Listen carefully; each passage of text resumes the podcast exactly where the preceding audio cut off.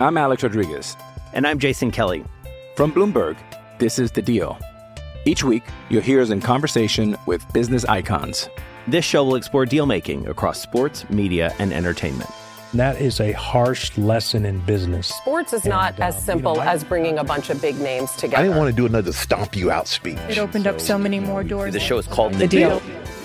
Listen to The Deal. Listen to The Deal on Spotify.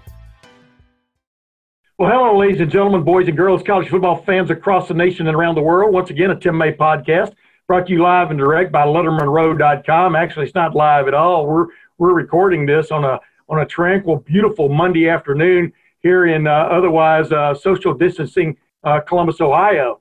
Uh, but I've got uh, I wouldn't miss this podcast for the world. I wanted to have this man on through the middle of the season last year when uh, J.K. Dobbins was was stomping down on both on both his uh, previous record and and Eddie George's record of rushing yardage in a season at Ohio State University. And of course, you all know who that that kind of zero zeroes in on who I'm talking about right from the get go. But uh, the new one of the newest elected members of the College Football Hall of Fame, Keith Byars, live and direct from Dayton. Keith, how you doing, my man? I'm doing wonderful, Tim. Good to be here with you on your podcast. I'm Alex Rodriguez. And I'm Jason Kelly. From Bloomberg, this is The Deal.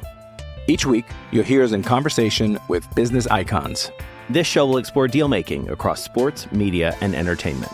That is a harsh lesson in business. Sports is not And, uh, as you simple know, I- as bringing a bunch of big names together. I didn't want to do another stomp you out speech. It opened up so many more doors. The show is called The Deal. Listen to The Deal. Listen to The Deal on Spotify. Oh man, you know, I uh, every time I have you on, I have to start. I mean, every time I'm around you, I start start smiling because uh, 1984 was the first year I covered Ohio State football as the as the head beat writer. Uh, number one, number two, and uh, as I've if I've already always told folks, I watched the most dominant first eight games at least by a running back of any running back I'd ever seen. You got to you got to remember, I grew up. Earl Campbell played against my high school in in Texas. I saw Billy Sims play in high school, et cetera. But Keith, that 1984 season, man, the reason we're talking about you being in the Hall of Fame has a hell of a lot to do with that season and that season in general and that Illinois game in particular. Do you agree? Oh, uh, definitely, definitely. Yeah, I mean, that, was just, you know special times, and uh, I think about it all the time. I, I I wouldn't say I think about it every day, but certainly every week. you know, it, it Yeah. crosses my mind, and you know, and it's special. And you know, and I got elected into the College Football Hall of Fame, you know, uh, I was on cloud nine. Still, still, still on cloud nine, and very, you know, uh, a thrill of a lifetime, and certainly one of the greatest honors I've ever had uh, bestowed upon myself. How did they let you know, real quick? You know, everybody has a little. I got a phone call or whatever. I mean, uh, obviously it was probably a phone call, right? I mean, how did you learn that you had been elected? Yeah, and this- uh, go ahead. No, this year was a little different uh, in in years gone by. You know, in the last I think la- at least the last five or six, seven, eight years, they've been announcing it at the college football playoffs, the week of you know the championship game, because you know the final, the semifinals come out in June, and then you got to wait another six or seven months, eight months, you know, before the the finals come out.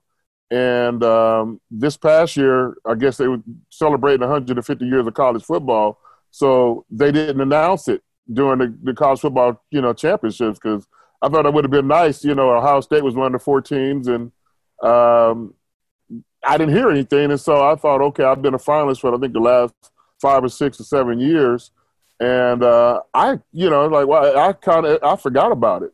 So in what, early March, um, mid March, uh, I out running errands, and I come home and my wife is standing in the kitchen, and it was a, a box on the counter.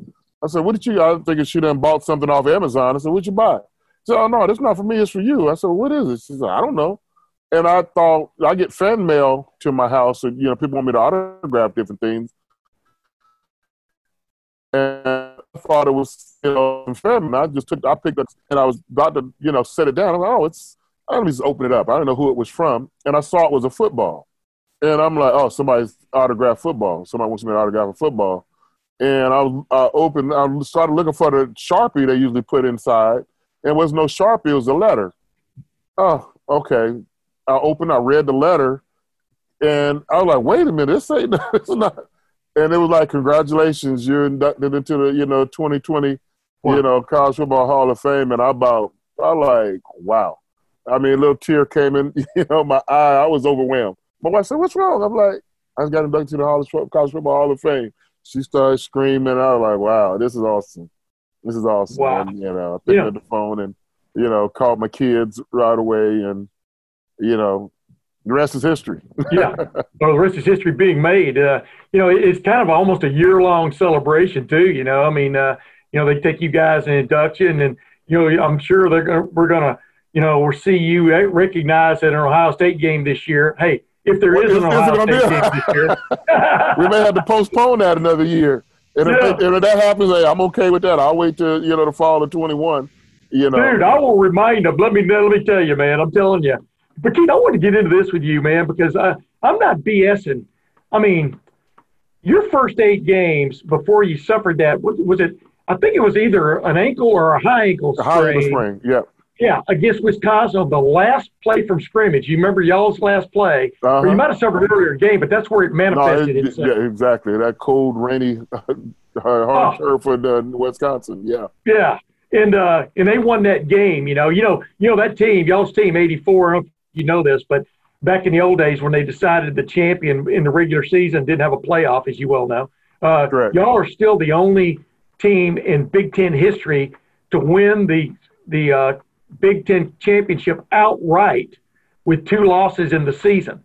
In in the in on your Really? record, Purdue and in Wisconsin, and of course a lot of people wrote you guys off after that Wisconsin game, you know, with two losses. But you know, it was one of the strange seasons ever. But uh, but I keep telling everybody, y'all played uh, Northwestern and Indiana the next two weeks before you finished with Michigan in the regular season, and you would have had 200 yards by halftime in those Oh, two gosh. games. Because that was back when Indiana Northwestern were Indiana and Northwestern, right?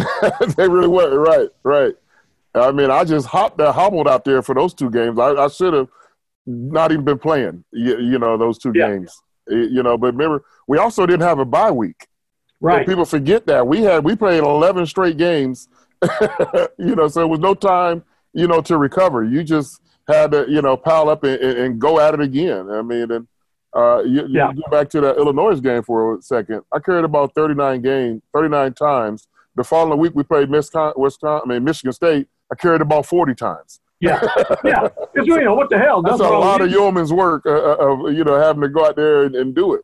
Yeah, yeah. 'Cause That, that was my. Uh, I had a famous. Uh, I had a famous. Uh, uh, in my opinion, a famous lead on my story the day after the Michigan State game. I said it wasn't so much like you guys dodged a bullet as the bullet dodged you, because because remember the guy missed a field goal at the end of the game. I think it was Moshinko or whatever. Uh, and and as Michael and he said, you know, when you guys are playing in the Rose Bowl in three months, nobody's going to remember how y'all won that game. They're just going to remember you did win it. You know. Exactly. That's the bottom line. You sweat it. Uh, I mean, and you just a quick, you know, sidebar. You know, uh, Michigan State and Ohio State. You look at their history.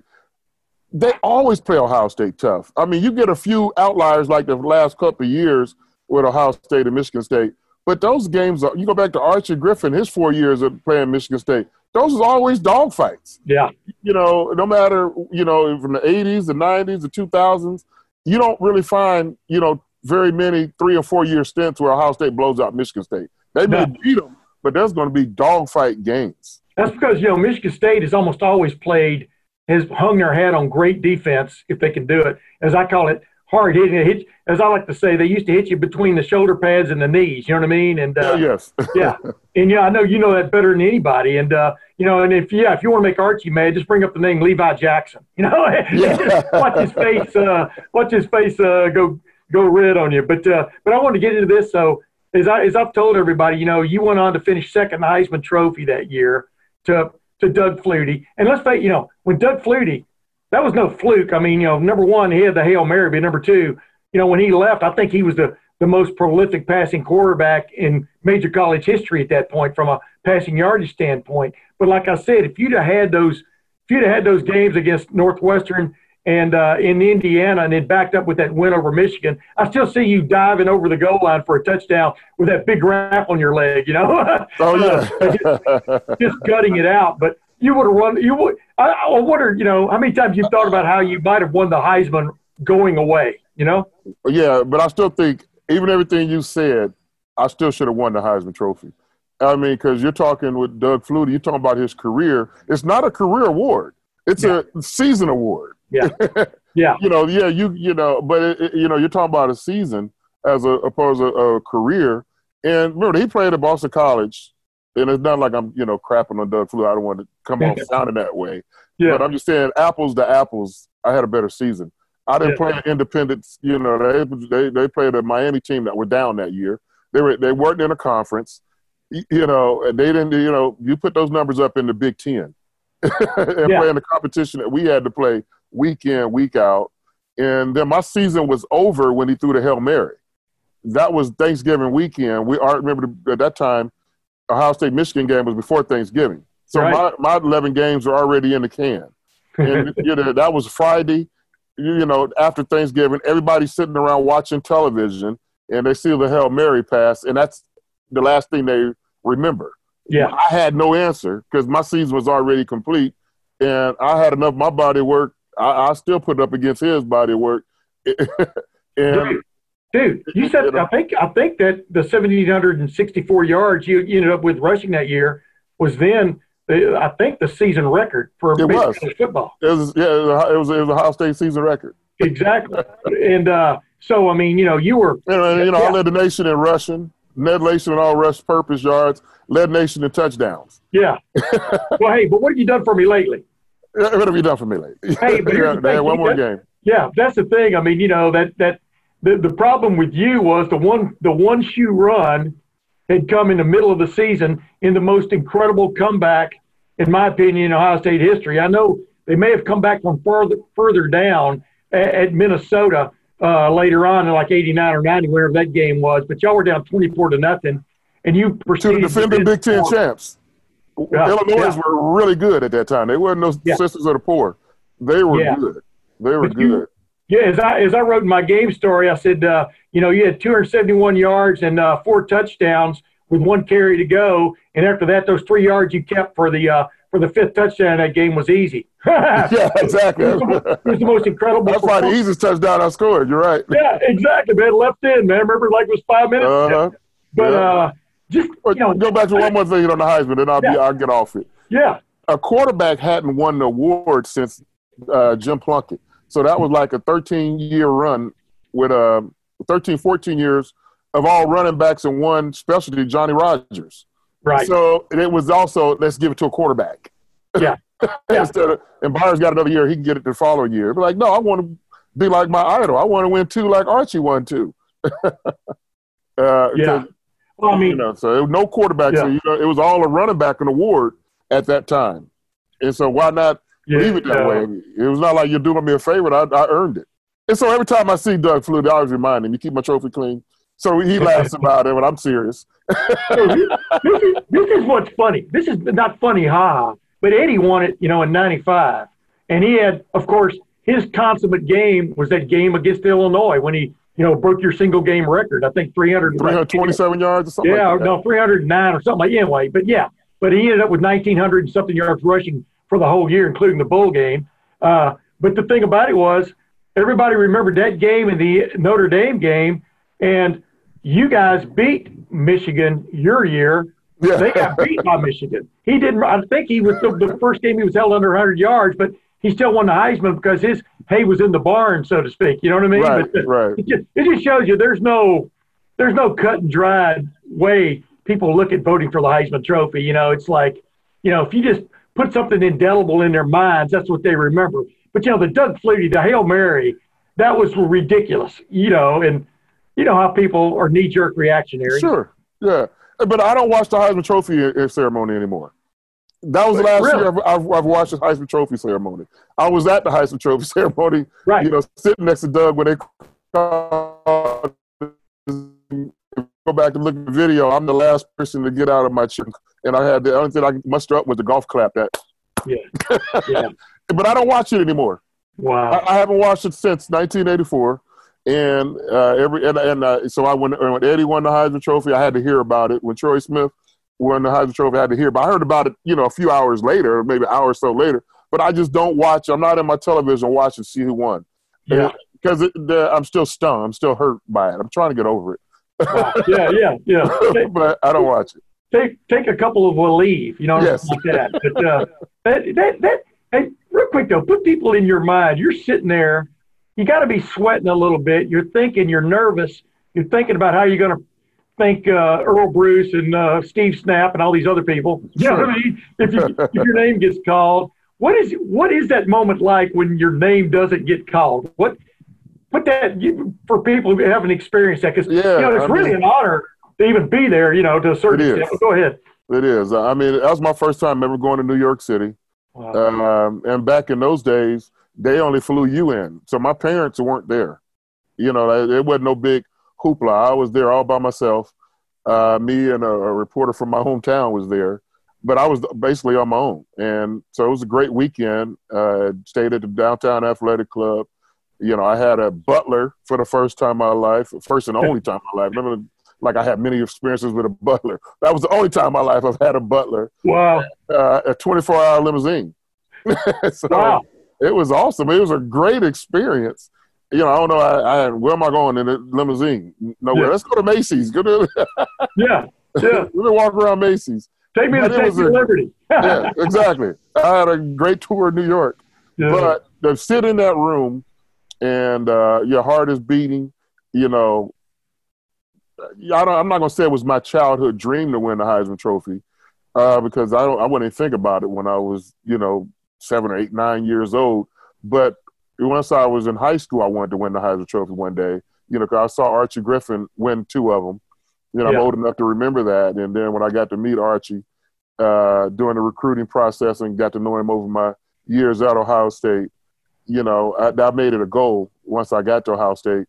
You know, once I chose to go to Ohio State, not only do I want to be an All American here, but I also want to win. Want to win two Heisman trophies like my idol Archie Griffin won two. So I know it's possible, and it's only possible at this university because it's the only university ever produced two Heisman Trophy winners of the same person.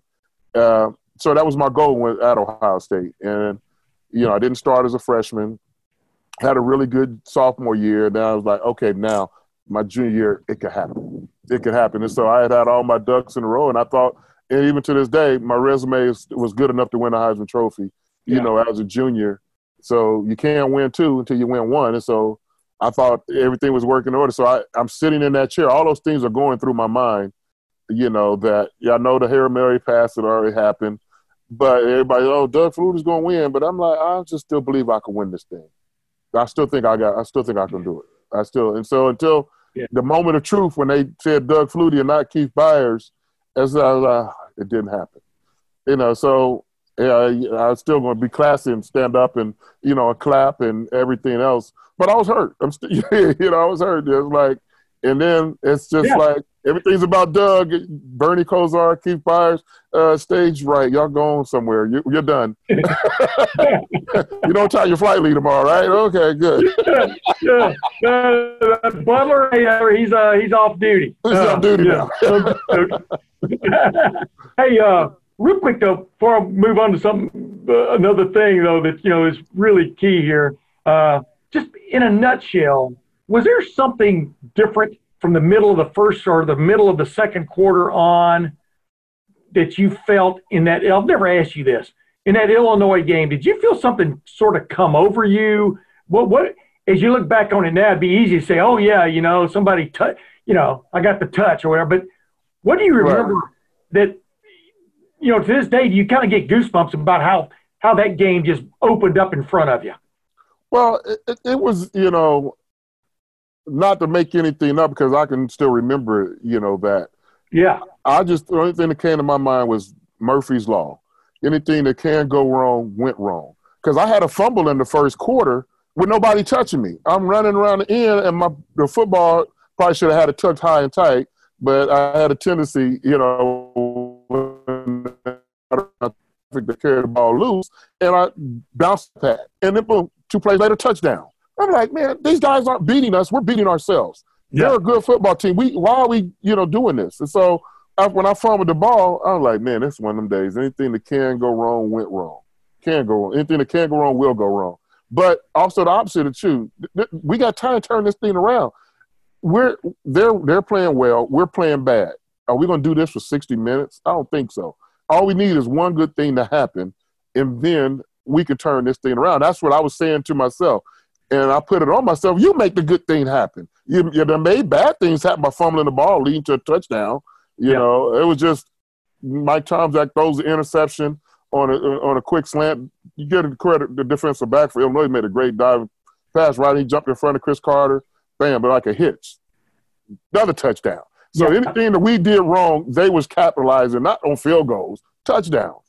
Yeah. So he's like, it's just matter of time, guys. You know, so when I finally scored the first touchdown, you know, it made it 24 to 7. That's when I came to the national, you know, to the television camera and said, We're coming back. I felt that. I, I felt it and I believed it. And it got to be contagious. Just like in the first quarter, the contagion, everything that was bad happening for us, that got to be contagious. And now something good happened for us, that got to be contagious. And then, oh, okay, you know, I said what everybody else kind of believed. I just said it out loud, and everybody fed off that energy. And then next thing you know, oh no, there's a fumble. You know, now they fumbling the football. You know, Sonny Gordon, you know, uh, uh, on kickoff team, and then next thing you know, uh, we're back in this thing. yeah. And what, what was the halftime score? Like 24-21 or something like yeah. that. Yeah. It was a hell of a You know, second quarter. Yeah. Yes, they, they they won the first quarter. We won the second quarter. Now let's go battle this second half. No. and it was a battle.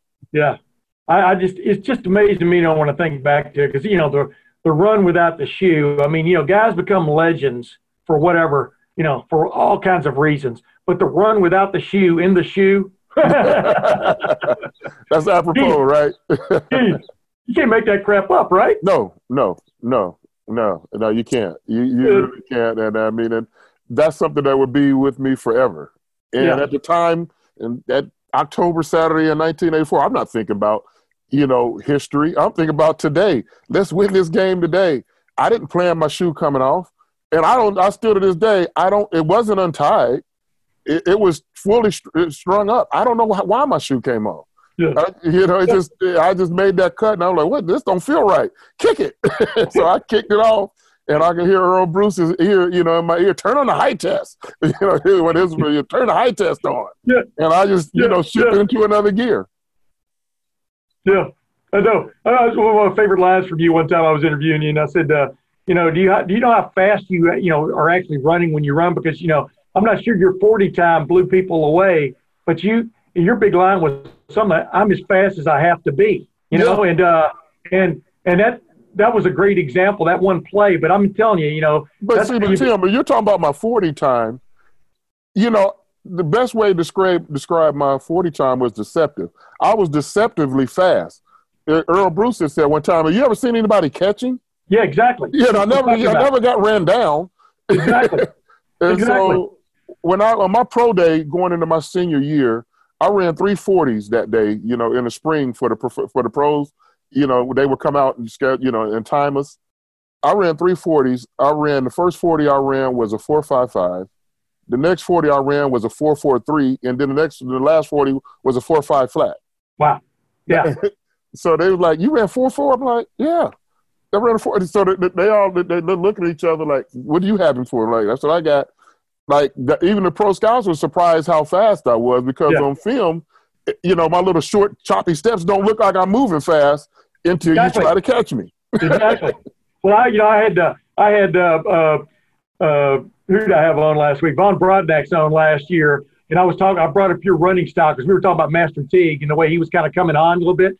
And I Uh-huh. said the great thing about the great thing about the way you ran was your feet were hardly ever more than a couple of inches. It looked like off the ground, so you could make a cut in an instant. You know what I mean? I mean, Correct. and it was it was it was the coolest way to watch. But I want to tell you something else, Keith. The thing that stood out to me about that those like I said, the first eight games because the high ankle sprain, you gutted it out, and you still had great games the last three games of the regular season.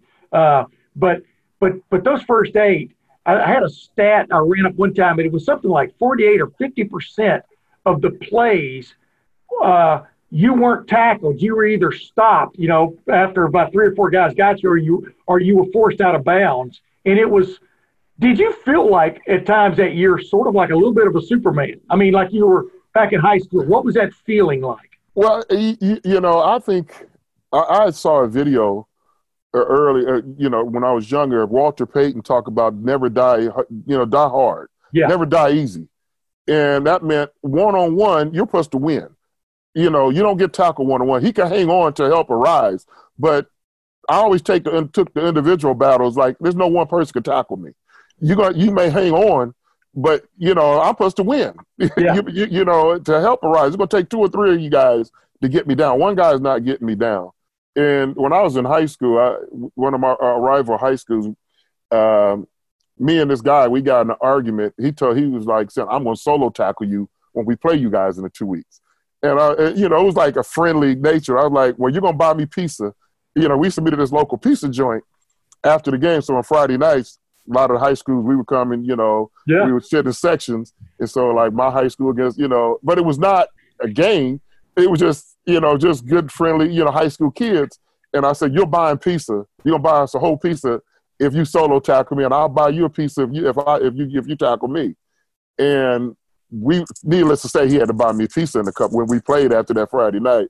But Yeah. he had brought he had it was offsides. It was offsides penalty, and he grabbed me by the ankle, and the referees are blowing the, the whistle, and he's like, "This count." I'm like, "Man, you don't let me go." no, I mean, I tackled you. I like it was all. It was. I let you tackle. me. It was all sides. That don't count. but I always took those individual battles. You know, I'm supposed to win, and I Yeah. carried that on from high school, college, and professional. You know, I'm like, I'm not supposed to. You know, I'm not supposed to let you get me down. Yeah. so what you're talking about at college, I really was that way. It was like big, you know, big boy, big man ball. You know, you're supposed to win. One on one, I'm supposed to win. By the way, what kind of pizza? What what is it? what, what did Keith Byars? What kind of pizza did Keith The Byars? same one I like today: sausage and pepperoni. There you go, ladies and gentlemen. Sausage pepperoni, please, Pepe. Hey, uh, real quick, I don't want to be to jump to bad memories, but I want to I want to keep this going a little bit. Uh, man, Earle Bruce has got all these plans for you in '85. I mean, you're going to be you're going to be the Cadillac, you're going to be the motorboat, you're going to be the you're going to be you know Chris. You may have more catches than Cris Carter based on what you guys were going to try to do on offense Oh yeah, stuff.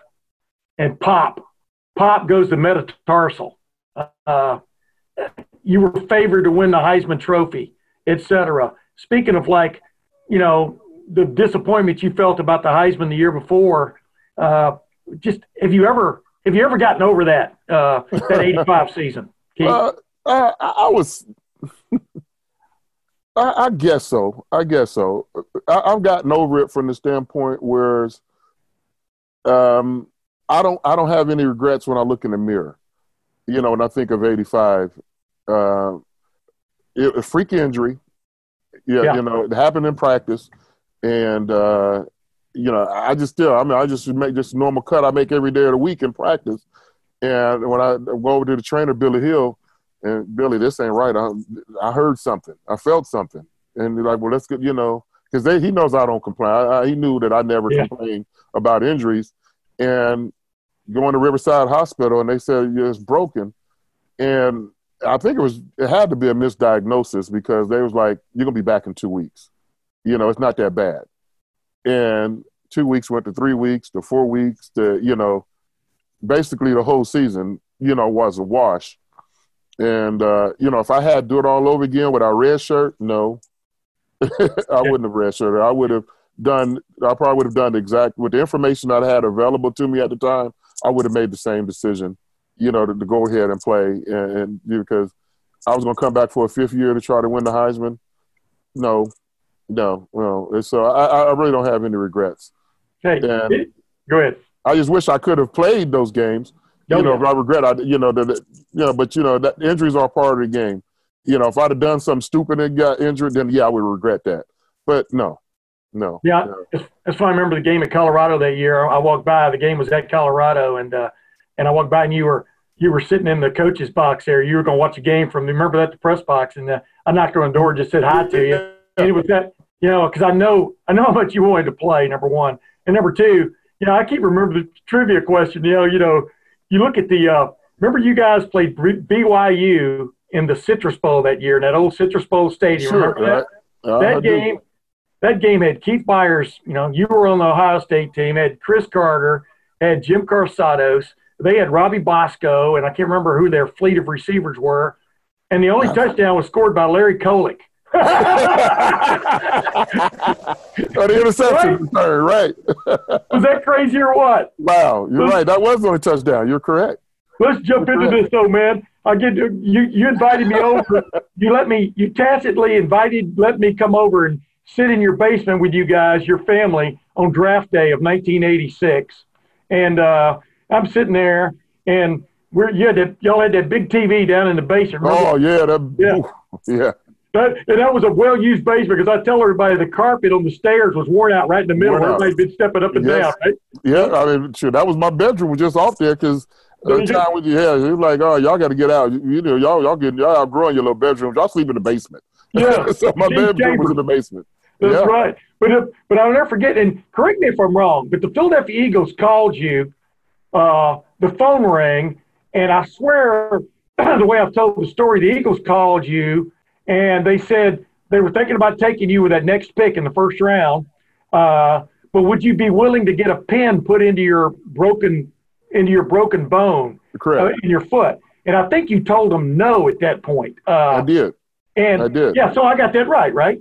Yeah, but Uh, it was they, they called at about uh, fourth or fifth pick Yeah, at that that's right. time. They were it was it was a little earlier than that, and um, they was like, if you're still there at ten, you know, we want to you know we want to draft you, but only if you're you're, you're submit to having another operation, and we want to insert a pin to make sure you don't have any other you know problems with your foot. And Yeah. I told them no. And if you remember, my father was like, he was still living at the time. My father looked at Yeah. me like, "Are you kidding me? Like, why would you tell him that?" My mother's like, "Why would you tell him?" I'm like, "Dad, That's right. you know, I trusted, you know, my father was a minister. We were both Christian. I was like, Dad, I, the Lord said I'm not going to need any more surgeries on this foot. It- Yeah. I'm doing the right thing. It's going to be fine. So there's no reason to insert the screw because screws break. And I don't, you know, No, it's going to be fine. And my Yeah. father, that's what I knew I was in the manhood because my father deferred and like, I'm to trust you. you. This is your life. And I, I, I'm, I'm trusting you're going to make the right decision. Yeah. And I, I was like, okay. And I, and at that time, the, the Eagles chose 10th. Everybody had me projected to go nine to the Pittsburgh Steelers. right. On a quick sidebar, I always hated the Steelers. I didn't ever want to go there anyway. And that was my father's team, my family's team, my, the Byars family are all over Pittsburgh. So they was like, all these years you've been hating the Steelers. Now you're coming to us. I was like, oh. So I thought the Steelers was going to draft me anyway if I was still there at the ninth pick instead of the Eagles were picking 10. And so I didn't think the Eagles were going to have, I didn't, you know, so well, I probably won't be there when the Eagles pick anyway. And of the 28 teams in the NFL at the time, I had visited 21. The Eagles was one of the seven teams I didn't visit. so Right. I was like, I hadn't even never even met Buddy Ryan. I was like, I don't want to play for Buddy Ryan. either. That's a madman in Chicago. I don't want to play for him. Yeah. He called me a medical reject a couple of days ago. so I didn't want to play. It's like, why does he call me a medical reject? They, the Eagles doctors didn't even see me. So when, it, when I'm talking to the Eagles now, I had I'm like, no, I'm not. You're not going to operate on me anymore. No, no Yeah. I'm not going to need it Yeah. But then they pick you. right So- away. It, just shows you smoke screen. Everybody runs in the draft, right? I mean, they Correct. say one thing and mean another. Uh, Yeah. The funny thing is, the Lord tells you you need more operations, but obviously you got some. So you ever talked to the Lord about that? Well, no, on that foot. Yeah. On that foot, no. I've never it had- that, that foot has never given me any problems. That's right. The other foot, though. You did. You, I mean, Yeah, I broke the other foot, yeah. and I had the same exact surgery on the other foot. No problems. Wow. Wow. No problems. So the answer was in Columbus, Georgia, Yeah. Yeah. not Columbus, Ohio. There you So- go, bro. There you go. That's why I had the answer. The Lord was right. I know no more. No, not Yeah, there. Another, the another Lord was right. Yeah. He was. We- We'll give Yeah. that one to him. Yeah. Uh, but keep, you know, there's, we could go on for like 14 hours. I know you wouldn't want to, but I want to speed this up. And I mean, I've, I've always told people, you know, everybody talks about the hybrid back now. You know, Correct. you you became you in essence forced teams to play you as a hybrid back. I mean, if you follow my, I mean, you, in my opinion, you were the What you first. talking about once I got in the NFL? yeah, once you got to the NFL, you kind of revolutionized, kind of like my, what Mike Vrabel did, you know, with the Patriots when they figured out where to play him. He could do all these other different kind of things. Uh, you know, you had more receiving yards than you did rushing yards, right, in the NFL by far. I mean, Correct. do you feel like you sort of changed changed the NFL a little bit, or at least football? Well, I was ahead of my time. I was Yeah. ahead of my time, and and uh, I credit Buddy Ryan, you know, for that um, because you know you're talking about the two foot injuries that I had my senior year in college, and then after my rookie year in the NFL. So my first two years in the NFL, I had no training camp. I just went straight to the first game of the season when I got clearance. Yeah. And uh, it wasn't until after my second season in the NFL, uh, that was my first season without rehab. And so during this time of the year, and we're back in Buddy Ryan days, we started in Philadelphia. We started all season workouts in late February, early March. Wow. And so during those times, I was proven to, uh, during those workouts on off season, I would work out with the wide receivers because how much can a running back do during that time other than run through some bag drills and stuff like that? So I was working out with Mike Quick and Cris Carter and those guys running the same exact routes that they were running, working on with Randall Cunningham.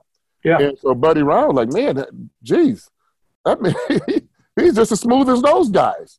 Yeah. And then we draft Keith Jackson that spring, you know, uh, in '88, and then Buddy Ryan had epiphany, like, because I was like, I, I've always learned, you know, make yourself valuable, and I always wanted to be an every down back.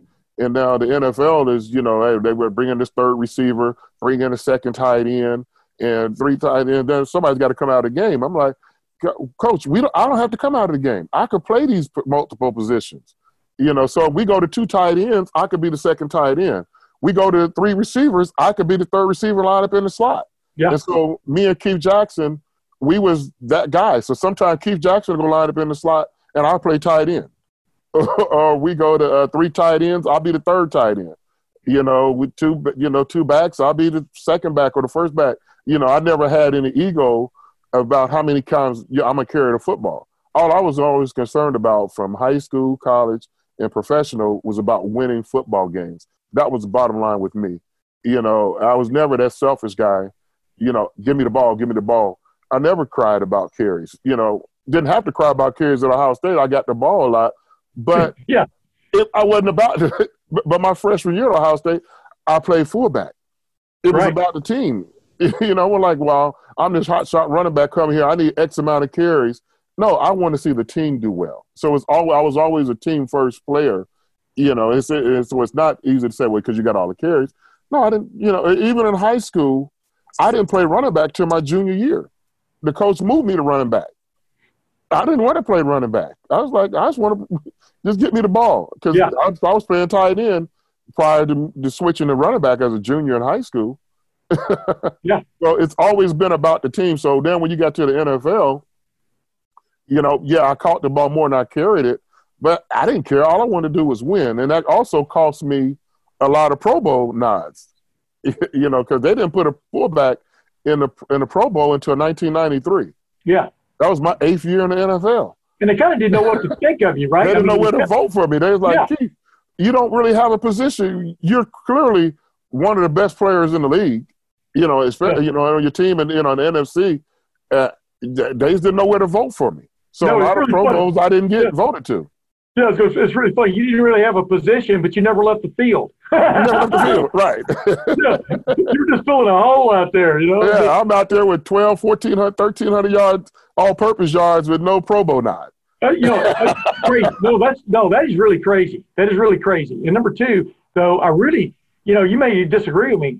I think the fact that you didn't turn into that, you know, what they call that consummate just pound and you know ground and pound running back in the NFL helped you stay in the NFL longer, don't you think? I mean, what do you, what, Well, what did you, know, from a, Maybe. maybe taking a pounding, you know what I'm talking about? I yeah, mean, but you know, but it depends on. I would if I would have got drafted to Pittsburgh, and they were going to give me the ball, you know, three hundred times a year. You know, Yeah. would that have cut down some years of my career? I don't know, possibly. you you know, it's yeah, but uh, I don't think my career would have been um, any less yeah, I got you. Based just, on how many years you play. yeah, A quality, a quality career is based on a quality career, not number of years. Yeah. Yeah, make it that's quality. Oh yeah, I know what you're talking about. I mean, I, but I was just talking about you know a lot of running backs. you know, back in the day, man. I mean, Earl Campbell, you know, uh, you know, George Rogers, all those guys, even you, you know, especially your junior year. Sure. My goodness, you know, Archie Griffin, look how many carries he had, you know, his last three years in college. And I really believe there's only, you know, like beats of your heart. You know, some people think you only have so many heartbeats. I really believe you only have so many carries until there's a, a fall off. You know what I mean? And I don't mean that. And I, I know what you're saying. I, I, I kind of agree with you, but the only part I disagree with is in today's game. Yeah. Today's game is less physical. Yes. And so I think that's the way uh, the NFL owners keeping the, the running backs pay low. Yeah. You know, so he's taking too many hits. But he's not taking that. Come on, pay like when Ezekiel Elliott, they was talking about him.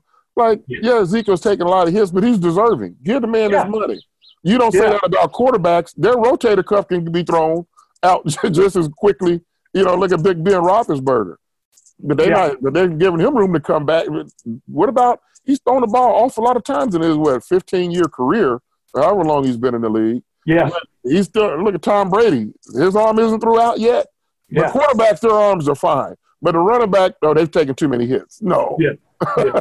no, I just meant, you know, I yeah, I mean, I just remembered uh, Jim Brown finally said, "Hey, I'm going out on top." You know what I mean? I'm gonna, you know, I I know that once I've gotten to this part of the mountain, you know, the next part is going to be tough. I want to. I don't want to leave here limping. I want to leave here, you know, with a smile on my face. You know. Yeah, but Jim Brown, he was running to Hollywood. He had to, yeah. making more money in Hollywood than he was for the Browns. That's true. He was with Raquel Welch, you know, instead yes. of a Paul Brown. but let me see Jim Brown make that decision, making the money they're making today. Oh, dude, he would have he'd have played till he was fifty. Yeah, exactly. Are you kidding? He, oh yeah. He, he'd own he'd own he'd own a team in the league by now. Hey, uh, real quick, I want to get there. I want to get into that with you. Uh, the, the, the draft is coming up. It's going to be a remote draft and stuff. And, uh, yeah, it's going to be kind of like it's not a remote draft. It used to be the draft. It's old school draft. Yeah, yeah, we don't need all the pomp and circumstance of going to Las Vegas and walking on the red carpet, and uh, that's fine. But that's not the end of the world. What you really concerned about is your favorite team getting the right guy on on your team so you'll be successful. Yeah. Who remembers where Tom Brady was on draft day when he was in New, in New yeah. England? We don't care. Yeah, you know, that doesn't matter. I would, all I'm concerned about can you play for my team that I want to win. So I like the ideal. Uh, I mean, it's okay with the pomp and circumstance that you know if they've had in years gone by. But if you have an at-home draft, so what?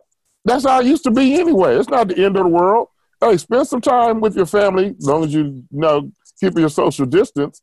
But that's okay to have an at-home draft again, and then you know uh, you don't need to have 45, 50 people in the war room to make a decision on who you're going to draft in the fifth round. Yeah, you yeah. know those decisions ought to be made. You know, over the next two weeks, who you want in the first round, second round. You know, I you know you got your yeah. draft board. You're picking 15 or 20 or whatever it is. You only can choose how many guys you uh, projected in the first round? Yeah. Yeah. You, you know, yeah. you don't have 30 guys drafted in the first round in your draft board. You probably only have, based on where you're picking at, anywhere between five and 10 guys. yeah. You know, you're yes. not the even the Cincinnati Bengals. How many guys do they got on their draft board for the first pick of the draft? Yeah. Four, yeah. four guys. That's about yeah. it. cool. And they'll, they'll probably pick the wrong guy. No, I'm just joking. Never hey, know uh, with them. Hey, real quick, I, I wanted to, you know, what was your impression of J.K. Dobbins, the way he bounced back from a, he thought it was a mediocre year the year before, 1,000 yard years, you know, mediocre. Yeah, yeah. and, and, and, he sets the uh, school record last year. But I, I didn't get to talk to you about this. But what did you think of J.K. and the way he played, and just what do you think his, you know, his prospects are, so to speak, in this draft, et cetera? Well, as an Ohio State Buckeye, I mean, he give you what you ask for. All I want is all you got, and that's what J.K. did. J.K. gave you everything he had every time he got the football in his three years at Ohio State. He didn't leave anything on the field. Even that last game against Clemson, you know, he he, he, he left it all out there on the field. If he'd have been healthy in that Clemson game, I think he's going to break one or two more plays, and Ohio State wins that game. Uh, so he's yeah. definitely, you know, a Buckeye legend one of the greatest running backs to ever play at Ohio State, uh, and he gives you all the, you know, I, I you know, or text him after almost every game. You know, I, I told him, hey man, you know, if you have them 40, 60, 70 yard touchdown runs. I'm running every step with you. I'm tired. Can we get some rest tonight? so uh, I, was a huge J.K. Dobbins fan. So on the NFL part, I think he's a first round draft pick. I mean, if you're drafting a running back in the first round, I don't know why he's not the first running back off the board. And I've seen all the running backs that's in the draft, tremendous running backs, but I got to go with J.K. because J.K. Everybody can run the ball. Can everybody block? Can everybody catch the ball? And I think J.K. Dobbins checks all those marks. You know, similar. I'm not calling him Saquon Barkley, but like Saquon Barkley could block, he could run, and he could you know catch the football. J.K. Dobbins is that kind of threat, and uh, with it, within the NFL draft, it's always who you get drafted to that can you know uh, feature your your skills. Right. You know, I, I think as long as he gets drafted to the right team, uh, he's gonna be he's gonna do fine in the NFL. Keith. Mm, real fine. I really see him being somebody, you know, like the New England Patriots. If he goes there, it would you know they they would feature all the things that he does well. Yeah. Oh, absolutely. Yeah, I mean, I, Bill, Bill Belichick would love him Yes, because he's a no nonsense dude. I mean, he, he's he's he's what I he's call unselfish. yeah, yeah. But he wants the ball. You know, don't you know? But all you guys want the ball. we all You want the know I mean? ball. Especially if you don't want the ball, I got a problem with you. Yeah, exactly. no, coach, not not not not, tonight. Right. Hey, uh, Keith, how would you have fared in a spread- in in one of these modern day college spread offenses like Ohio State has run the last many years? I, I, and I, you know, people sometimes when you when you say stuff like I'm fixing to say, they think, "Oh, you're living in the past. You're an old guy." But I mean, the way the way you could get to the edge, for example, but then the way you ran through arm tackles, when you know, and that's the key now, man, because you spread a defense so wide Right. you it's just an arm tackle, you know, uh, uh, jamboree out there, and you ran through arm tackles like it was a, you know, like they were like they were pixie sticks. And how do you think you would have fared in this kind of offense with a, you know, with a pretty good passing quarterback, you know, to kind of to basically make it honest? Oh, I, I- think I would have been pretty, pretty good. but what I like about it, only only thing I like, I like everything about it. But my only drawback was I don't want to run read option. I want just make sure just give me the ball, and they do have that option in there where Yeah. it's, it's a give, but most of the time it's it's a 50-50 carry. It's a it's an option, and I, Yeah. I don't like that. Uh, uh, you know because. They're going to take you- me to make sure, the, you know, they're going to make sure Tomczak keeps the ball more so than me. So Yeah. I don't want that. yeah, yeah, yeah. You know, I don't mind you spread them out, but make sure you give me the football. Hey, after that spring game in '84, Tomczak didn't want that anymore either, did he? I No, mean, wow, man. were looking at the picture. Unbelievable. but but now I was going to say, Because you so can hit the quarterback in the spring. Yeah, yeah, break it, break the quarterback's leg, no big deal. Um, uh, but yeah, but you would have loved playing on Dwayne Haskins Jr.'s team, man. That's for sure. oh, yes, because. Dwayne's going to give it up. They'd go give it up exactly. Well, hey, man, boy, this has been great, uh, Keith. Right, and uh, good. yeah, like I said, we This is my first time six- on a Zoom. This is different. Yeah, I'm, I'm, fami- I'm familiar with it. This is cool. Yeah, but uh, but uh, but I mean, I've had a great time, and I, I really appreciate you coming on. And I'm gonna have you on in the middle of the season next year too. But Sure. because I mean, you just you just bring in Lyman because you've got a couple of shows going yourself right now. What, what all do you have going on uh, as far as media goes? Well, I I do it. Today's Monday, so I did my show today. Uh, uh, the Keith Byars show every Mondays at uh, uh, on noon, noon to Yeah. one, and usually be, before the uh, COVID nineteen, I was doing the show on Sunday also. So that'll probably come back, and then after this is over with, I'm probably going to move to doing something uh, five days a week, uh, Monday Yeah. through Friday. Uh, Oh, really? Yeah, probably uh, my regular, probably be about three hours a day. And then Uh, will it be local radio there in Dayton, or where where where, Well, you? here, here in Dayton, here in Dayton. yeah, yeah, that's cool, man. I mean, because you know, I've always enjoyed, as you can tell, I've always enjoyed talking with you, man. Because you, Oh, likewise, Tim. I, No, I, like you because you're fair. yeah, but what I appreciate about. I appreciate you because you tell it like it is, man, and that's what that's what sets guys apart, you know. And uh, you know what I'm talking about. And we Sure. hardly ever get to see these players anymore. You used to see me, you guys. I used to hang out at the Woody Hayes Center all. Or, well, it wasn't Woody Hayes. It wasn't a it was, uh, facility. yeah, it was a facility back then. They didn't bu- built the Woody Hayes yet, but Yeah, I well, I, I'm still envious when I go back there. I'm like, wow. yeah, You guys are supposed to, you, you supposed to throw your helmet on the field and win 10 games with all this facility you got here and your schedule. and the hey, and the water wall in the in the dressing room, the water wall. I'll tell them we didn't play anybody in Ohio. oh, the water. Awesome. Unbelievable. Awesome. Unbelievable. well, hey, Keith, I'll have you on again, man, if you'll do it. Now, well, if you need me on I'll your show, give me a call, brother. But I Okay. appreciate it. Thank you, Tim. I'll definitely I'll hang on to it. I'll let you know. All right, we'll be back just All a moment, ladies and gentlemen. My, my, fr- my buddy Boston Austin Ward, and we'll be talking a little bit of Ohio State football. But man, I really appreciate my friend Keith Byars coming on. Like I said, the most dominant college football season by a running back I ever saw, at least until that high ankle sprain. And even then, he was pretty damn good. Keith, thanks for coming on, my man. Have a good one now. Thank you. And just like I promised, ladies and gentlemen, we're back with my good friend Boston. You know him as Austin Ward. Uh, Boston, glad to see you. Glad to see you're keeping your social distancing. You're quarantining in place. Uh, how's that quarantine going, my man? Uh, we made it through another week, so uh, hanging in there the best we can. Saw that you actually got to see uh, your grandson, so a little variety for you. I'm sure that made your day and brightened up your quarantine as well. But we're we're trying to uh, to survive this the best we can, and so far so good. Well, the only rule I'm breaking is my wife and I, my my wife and I are, are babysitting our grandson Owen right now. We babysat him all last week, and going to babysit him next couple of weeks because my my son and his and his wife both are working at home. And uh, you remember you remember back when Liberty was one and a, was one and a half, and not as old as she is now. You know, and Yeah. knows everything now. I'm sure, but uh, you got to watch. There's no way you can have a 1.3 month old uh, kid running around. I'm talking about one year, three months running around and do your job at the same time. It's impossible.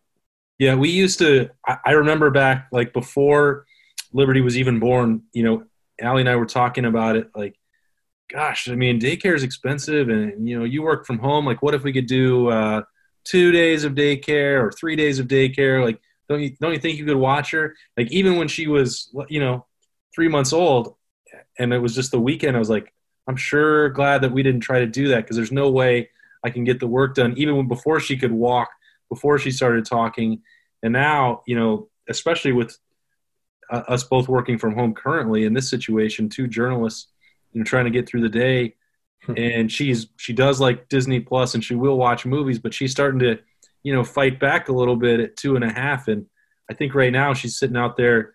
She refuses refusing to wear clothes and begging for popsicles. So it's Yeah. been, you know, that part has been a test as we all try to, you know, make sacrifices and work. Like you try to remember the bright side that we're getting bonus family time, but we also now remember what we were paying for at daycare.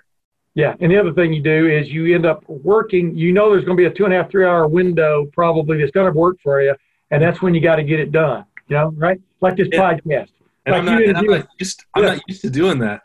yeah, but that's like with inter, you know, inter, you interviewing Representative uh, Anthony Gonzalez. You know, I mean, you know, there was that little window, and you had to get it done, right?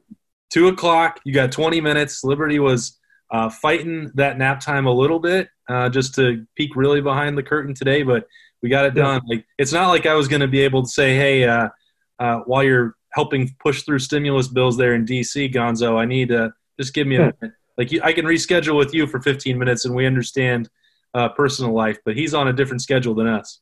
Yeah, yeah. I was going to say. By the way, uh, and you're you're you're just now encountering it uh, before we move on and actually talk about some Ohio State football. Um, the most empowering moment of a young kid's life is when he or she understands that they can say no, because no becomes their. It's like a contrarian. No becomes their default, and you will put up with that for like several months, perhaps even a year. And then when they become a teenager, it'll start all over again. but en- enjoy it. Enjoy it before the no's really come in, in rapid succession, my man. we're we're we're deep into trying to The get no way right now. Yeah, it's the no's are are worn out, and uh, she, you know, I, I don't know if we're this works this way for everybody, but we went through like two years where it, we didn't need to, you know, have timeouts or raise our voice, and everything was was great. You know, like we got the the best behaved kid in the world. Like we're never Yeah. gonna have anything, and then all of a sudden one day the no the no factory opened for business and it is cranking them out right now And you know why? Because the no is when they realize they're going to get a reaction from you on your face and everything else that tells that they really enjoy it because it means you're actually paying attention to them, that they have some power. and that's that's literally what it's all about. You know, uh, absolute you know power corrupts, absolute power corrupts absolutely. You understand I, how that goes. but anyway, hey, uh, you know, who do you think is the most antsy of the Ohio State coaching staff and support staff right now? I'm going to give you my answer first. I think it's Mickey Marotti because really, what are these guys doing? I mean, we're trying to keep tabs on it as much as we can. We can't see them every day, can't see them at all, except uh, perhaps like we're doing through Zoom or, or Skype or something like that, FaceTime. But uh, do you think, I think that's where, that's where the edge is going to have to be re, redrawn or rehoned more than anything else is from a physical standpoint. Uh, once this thing, this novel, uh, novel coronavirus, uh, COVID 19, once it's put back in its place and, and uh, people can come out of their caves, uh, that's what's going to have to be probably addressed more than anything else about the football team, right? Yeah, I think I think you almost have to take Mickey Marotti like out of the conversation because like he he's the strength coach. He's so important. It'd be, it'd be like saying you know Ryan Day. Of course, those two people are worried about everything because they're the the top of the pyramid. So I'll give you that one, and I'll just say we can leave that and, and dive into the rest of the team. And then if you went from there to the assistants and say, well, okay, who missed the most from spring? Who's going to have to make up the most time if they get it back in the summer, August, whatever? We don't know when it's going to be, but I think you know the the guy that would stand out the most to me would probably be Kerry Coombs, just because he wanted to get rolling so bad. He needed to he needed to get that spring to help figure out the pieces he had in the secondary. They were trying to replace those three starters you know his personality is such that I'm sure he's finding the bright side of the coaching remotely and uh, you know firing off long hashtags and texting and and being really you know hands on remotely as as much as he can. But they had so much to do in the secondary that uh, I think that that's a that's a position, a unit, a particular coach who probably you know took this uh, as a a major negative and Brian Hartline is probably in a similar circumstance with those four freshmen that enrolled early, you know, trying to get them up to speed because there was a, a, really great chance that all four of them could have been in the mix. At least three of them were going to be in the top six uh, in all likelihood. And you want to make sure that you have the pieces to complement Justin Fields. So, you know, if we if we named anybody, like they all have things that they wanted to get done in spring and wanted back. But I think probably the greatest sense of urgency urgency aside from Marotti and Day probably would have been with Kerry Coombs. Yeah, I mean it's you know boy, they really flipped things last year defensively. And you know, when we were talking to some of the players there before, uh, you know, the uh, social distancing and everything else, quarantine uh, popped into play, etc. You know, they're they're you know, Kerry was making some slight tweaks. It sounded like to the defense, or bringing some slight tweaks to the defense. Although, you know, as Ryan Day said, they're still going to play that one high safety look for the most part. But uh, you know, Shaun Wade, the lone returning starter from that group. And, you know, even he seemed like he was going to be limited a little bit as the spring went on. So it was going to really be a showcase for, for these guys like Sevyn Banks, you know, and Tyreke Johnson and Cam Brown. If Cam Brown got a little more healthy, you know, of course, the silver lining there is some of these guys who are having to sit out the spring, by the time this thing recranks, and who knows when it recranks, because like I told you, I've speculated that once they do, they're going to give them an extra week or two in preseason camp to get the uh, get the wheels greased up again from from a football standpoint because everybody lost a substantial part of their spring drills. Uh, some teams more than others, but uh, you know they're going to have five or six weeks, I think, to get things going before they actually play a game, whether that's in September, October, or November. Uh, but but still, you know, you'd like to have a you'd like to have a feel for that before you go into preseason camp about those uh, all those guys were going to fit, right?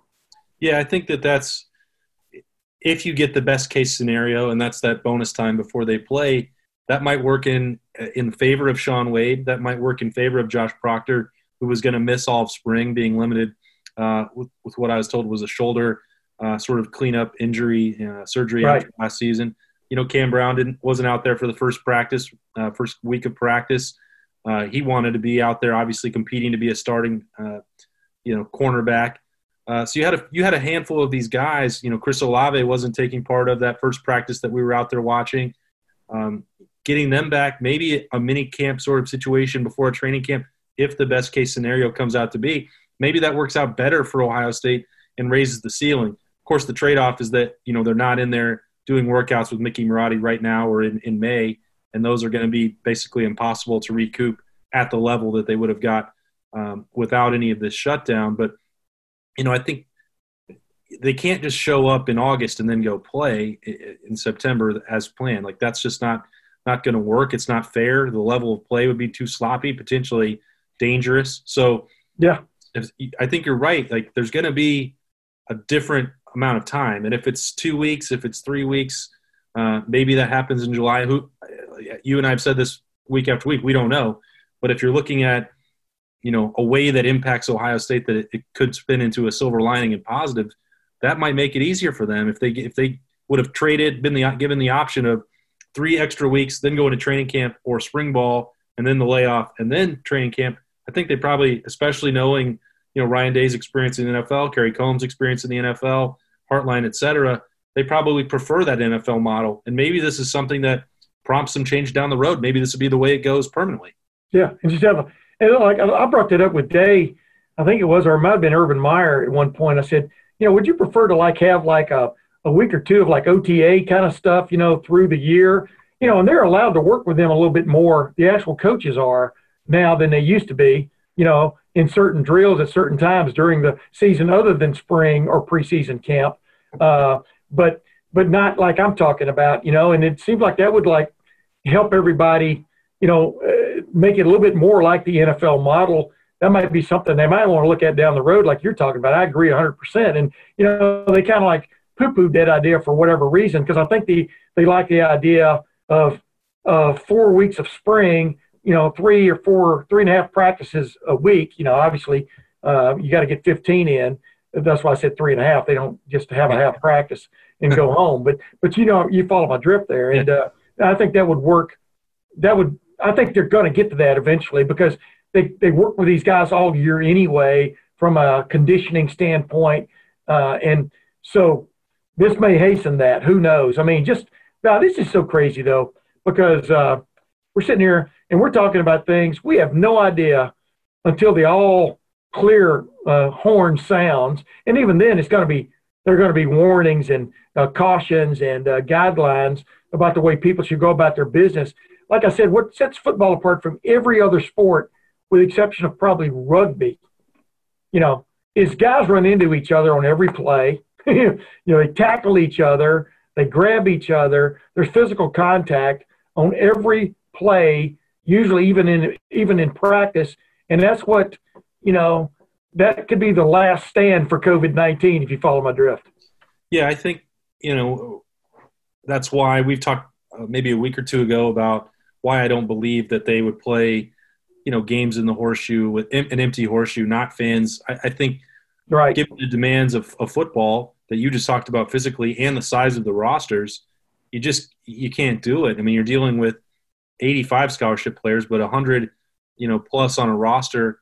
Um, half of them are going to have to be traveling from somewhere else in the country uh, and bringing all of their support staff, and you know that's a huge number of people that could potentially, um, you know, be asymptomatic and, and you know carrying the disease and and be actually positive. You know, all that stuff is. I, I still am trying to learn like everybody the best I can, but I'm not. That's not my background to talk about what ha- disease transmission. But right. to me, and based on the conversations I've had, that's the big that's the big risk is, and why you can't really do it. Correct. Why you're not having gatherings, and why they were initially limiting it to 100, then 50, then 10, or you know whatever, and down to staying at home, uh, is to limit the exposure to that. And football is a game of exposure. You are constantly at physical risk, um, you know, especially before you even add in this risk of disease. So that part of it, I think, is is clearly a huge hurdle. Why you're probably going to need a vaccine before you get back to work. And I don't know, like some days I'm more optimistic than others. It depends on which which Monday. Maybe you're getting me for the podcast about when exactly it happens. All I all I feel confident in saying is that, and I wrote about this on Monday on Lettermen Row that right they're going to have to do what they're they're going to do whatever they can to make sure that football is played.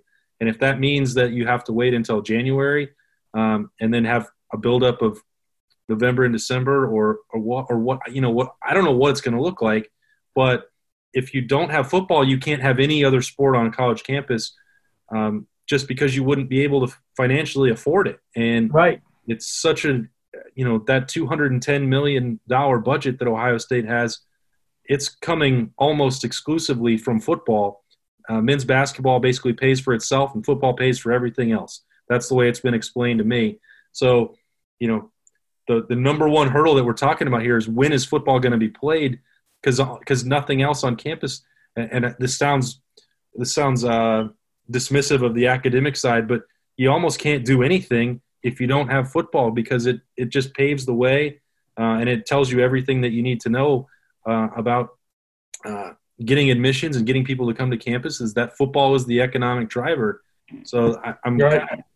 you know I'm lost when people are like, "Oh, an empty stadium will be it," and they'll play it. Well, they can't just give up the hundred million dollars from ticket sales and concessions. Like that's also a huge. That's that would be a significant blow to letting any of the other 35 sports play. If you don't have football, like you just have to have it. Yeah. Uh, and if you don't, then we're going to be having completely different conversations about our country. Yeah. You know, it'll be interesting to see what conversations are had here in the next several months because, uh, you know, obviously Ryan Day just got a really nice contract extension and raise. All these coaches got raises, uh, you know, and uh, will they have to readdress some of that? Uh, you know, we'll see. You know, the other thing, like like I talked about a couple of weeks ago, though, the flip side of all this, if you want to call it the rosy side, is, dude, we could be in if things do kind of like settle down a little quicker than than maybe some people think. Uh-huh. We could be in for a hell of a fall and winter when the NHL tries to get its 2020 playoffs in, the NBA tries to get its 2020 playoffs in, college football tries to crank up and play at least some semblance of a of a schedule headed to a college football playoff. Uh, the NFL does its thing. Baseball tries to figure out what it's going to do. The Masters is now they're talking about a November date for the Masters after a PGA Championship in in uh, August and a uh, U.S. Open in September. I mean, in auto racing, which you know, I have my At Speed podcast with Mike Shank, and we I was talking about this with him the other day on that. Uh, you know, uh, the latest podcast is that you know you could have everybody going for broke, and the interesting thing there then would be, well, where do the networks, where do they start drawing the line and going, well, wait a minute, this is more important than that. We're going to show this instead of that. You're going to be on tape delay. I mean, you talk about a 24 hours of sports. Oh my God! You talk about a hoot nanny. That's what exactly what this is going to be, and I think that's the. I think that would be the true definition if you looked it up in dictionary of a hoot nanny is too many sports to broadcast at the same time. But it, it could be crazy, right? Yeah. The first thing I did when I the Masters picking that or, or tentatively scheduling for that November 9th to 15th week, you know, the first thing I did like, uh, which week is that for Ohio State schedule? Yeah. Oh, at at Maryland. Oh, what is that going to be? How am I going to travel on Friday and Sunday? Am I going to miss? Sunday at, at, at Augusta, I can't I can't possibly have that. No, no.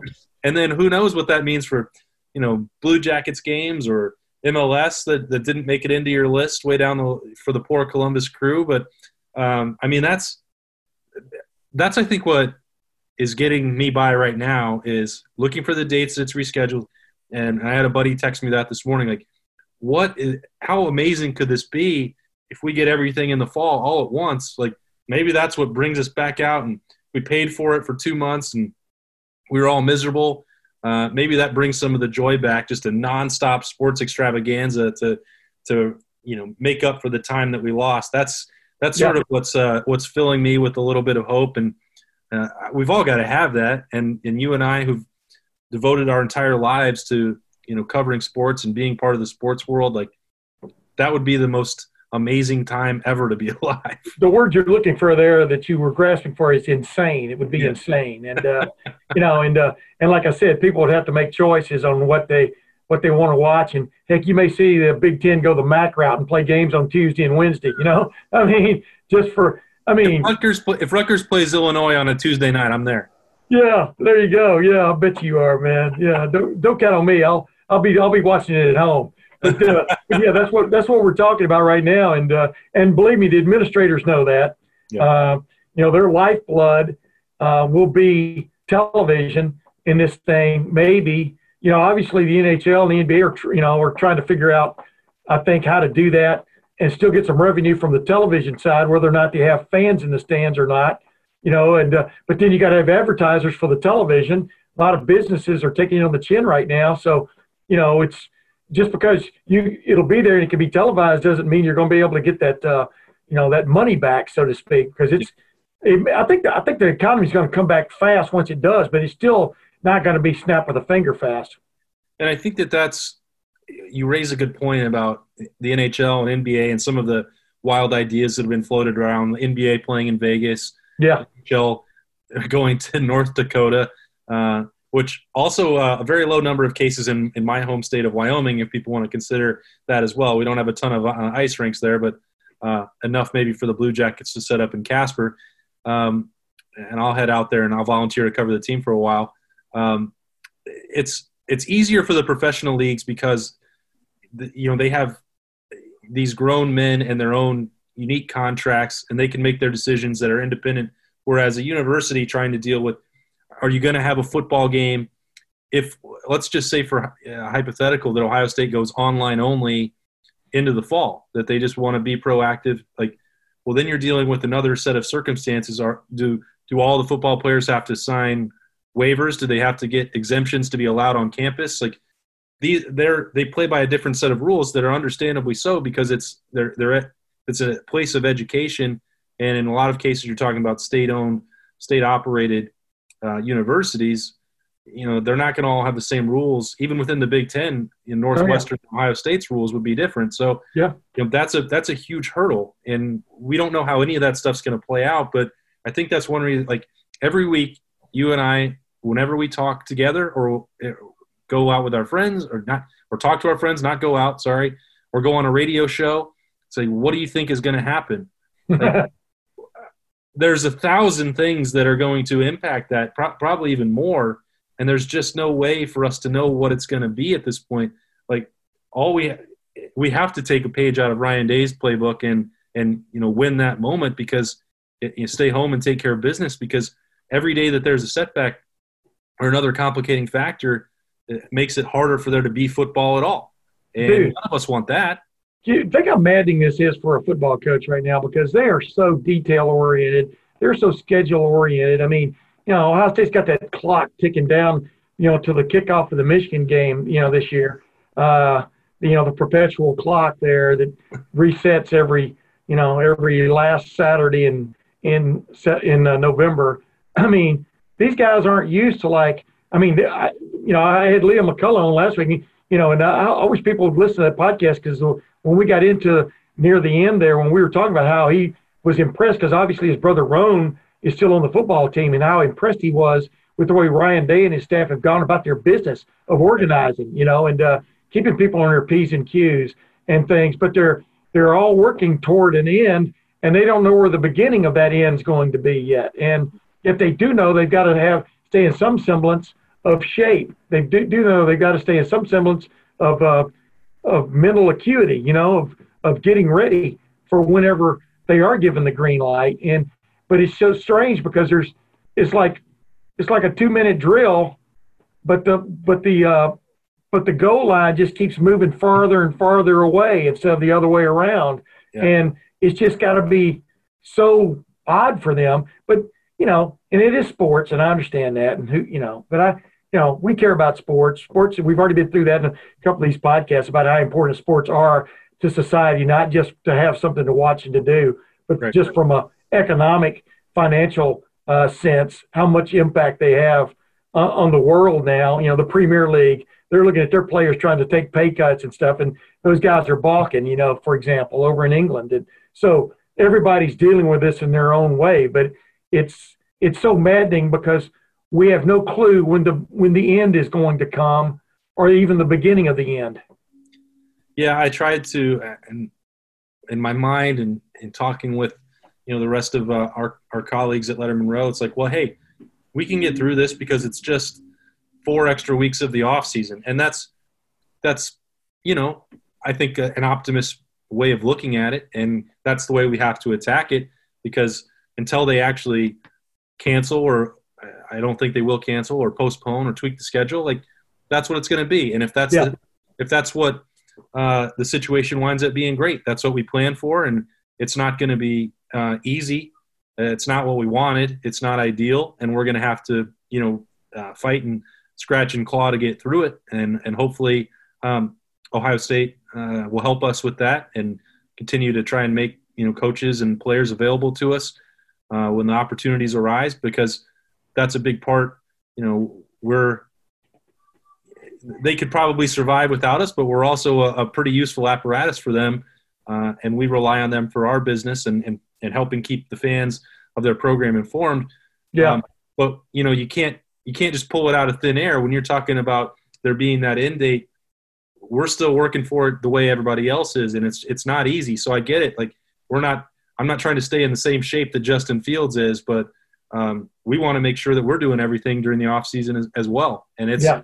it's I not mean- easy. it's not easy, but Yeah. you know that's why we're that's the situation that we're in. And and we can't if we just gave up, then there would be no Lettermen row whenever right. the season comes back. right now would be a good time for Ohio State, you know, to trot like Justin Fields out and a few other players and maybe some coaches and, uh, you know, to kind of stir the pot a little bit. I mean, uh, Justin Fields, I mean, he's the odds on favorite to win the Heisman Trophy, you know, supposedly. Uh, you know, let's talk to him. What's he doing? How's he, how's he, uh, how's he staying in shape? How's he keeping his arm uh, going? Uh, how's he progressing from the uh, mental side of the game, et cetera? And, uh, you know, just to kind of keep his name relevant out there. I mean, not this, not that he's going to go away and stuff, but you're exactly right. I mean, you know, it would, it, it's kind of like uh, beat the other people to the punch, so to speak. And uh, we'll see if that starts happening. I got a feeling it will uh, on down the road because you know guys like Jerry Emig, the SID, and those guys they've got to understand. You know, I'm sure they're they're letting their players get through uh, spring semester right now uh, because it was the last couple of weeks of spring semester online, and these guys are also doing stuff online with the football team. You know, as much as they can. So, uh, but we'll see how that goes. I mean, I think they're re- you know they would be blowing a real opportunity here if they don't take advantage of it. Let me just put it that way.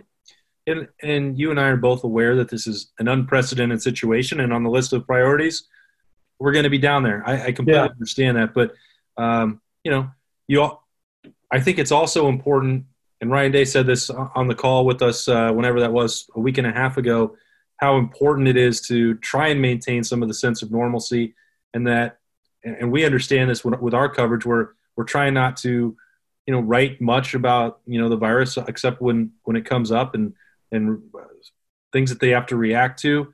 Um, but we're trying to write about the team as if it, everything will be on schedule. And you know, Spencer Holbrook is writing about you know guys who had standout plays and what that could mean for the season when it comes back. And um, Yeah. it, it is still an opportunity uh, for us that we that we want the, to provide that outlet for the fans. And Ryan Day said that how much he appreciated that, and I think he has a good good feel and understanding. Uh, I think you're right. In the next couple of weeks, they probably will take more um, opportunities to step up and, and talk and keep the you know public engaged and informed about that because we can't do it just by ourselves. There's going to be a limit uh, of what we can provide without Yeah. without having the, those interactions that we're used to. But um, at this, point, I, I get it where it's taken two or three weeks and we're fumbling around in the darkness because everybody is like just because he's Justin Fields or because he's Ryan Day or Brian Hartline, they're no different. They're all all of us are dealing with this for the first time and there's no playbook. So I, I get it from that perspective. Um, and I'm not trying to, you know, strong arm anybody uh, on the show. I'm just, that's the Yeah. situation and, and where we're at and where hopefully we'll all be able to come together and, and make the best of that situation that way. I think it's I think it's going to happen, my man. You know, but that's why, boy, I really appreciate like Keith Byars coming on with me today, man. We talked about the uh, 1984 season in particular and uh, how close he came to the Heisman Trophy that year and how disappointing it was when he didn't win it and how he doesn't even pay attention to the Heisman anymore, except you know he'll hear who won it and stuff. But uh, you know he he lost it, of course, to Doug Flutie. Uh, and uh, but just just you know, you know, I've, I've got another couple of other special guests lined up for the next couple of weeks and stuff where we'll get into some things. And you know, you're doing a good job uh, with some of these former players and stuff too, like Jonah Jackson and some of these guys. Just you know, as they get ready for the draft. And uh, you know, like I said, you got represent, Representative Anthony Gonzalez on your uh, on uh, this week talking about things and how they're dealing uh, uh, with with the with the with the uh, challenge out there Yeah. in Congress land. But uh, you know what? We're going to be back next week and uh, with another one of these Tim May podcasts. Boston. I mean, uh, we can still talk of football, man. We can get into some X's and O's Yeah, as we the thing goes on. Huh? We- We will. I think next week we should just vow to uh, never say the word coronavirus or COVID nineteen or any any kind of pandemic talk. Let's just make a pledge right now, and we'll pull it off. Well, what I did already, I don't know if you noticed, but I didn't call it that other name because I got admonished by a, a, a lady who uh, listened to me call it something else uh, last week. But, you know, the, uh, as I like to say, where it originated. And Yeah. uh, I guess, you know, people get all upset about that. I don't really care, but I'm not going to. I'm not going to like throw gasoline on a fire if you follow my drift. Right. Uh, but we all know where it came from. I'll leave it at that. But you know what?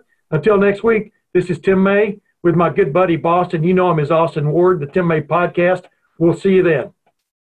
Judy was boring. Hello. Then Judy discovered ChumbaCasino.com. It's my little escape. Now Judy's the life of the party. Oh, baby, Mama's bringing home the bacon. Whoa, take it easy, Judy. The Chumba life is for everybody. So go to ChumbaCasino.com and play over 100 casino-style games. Join today and play for free for your chance to redeem some serious prizes. ChumbaCasino.com. No purchase necessary. Void where prohibited by law. 18 plus terms and conditions apply. See website for details.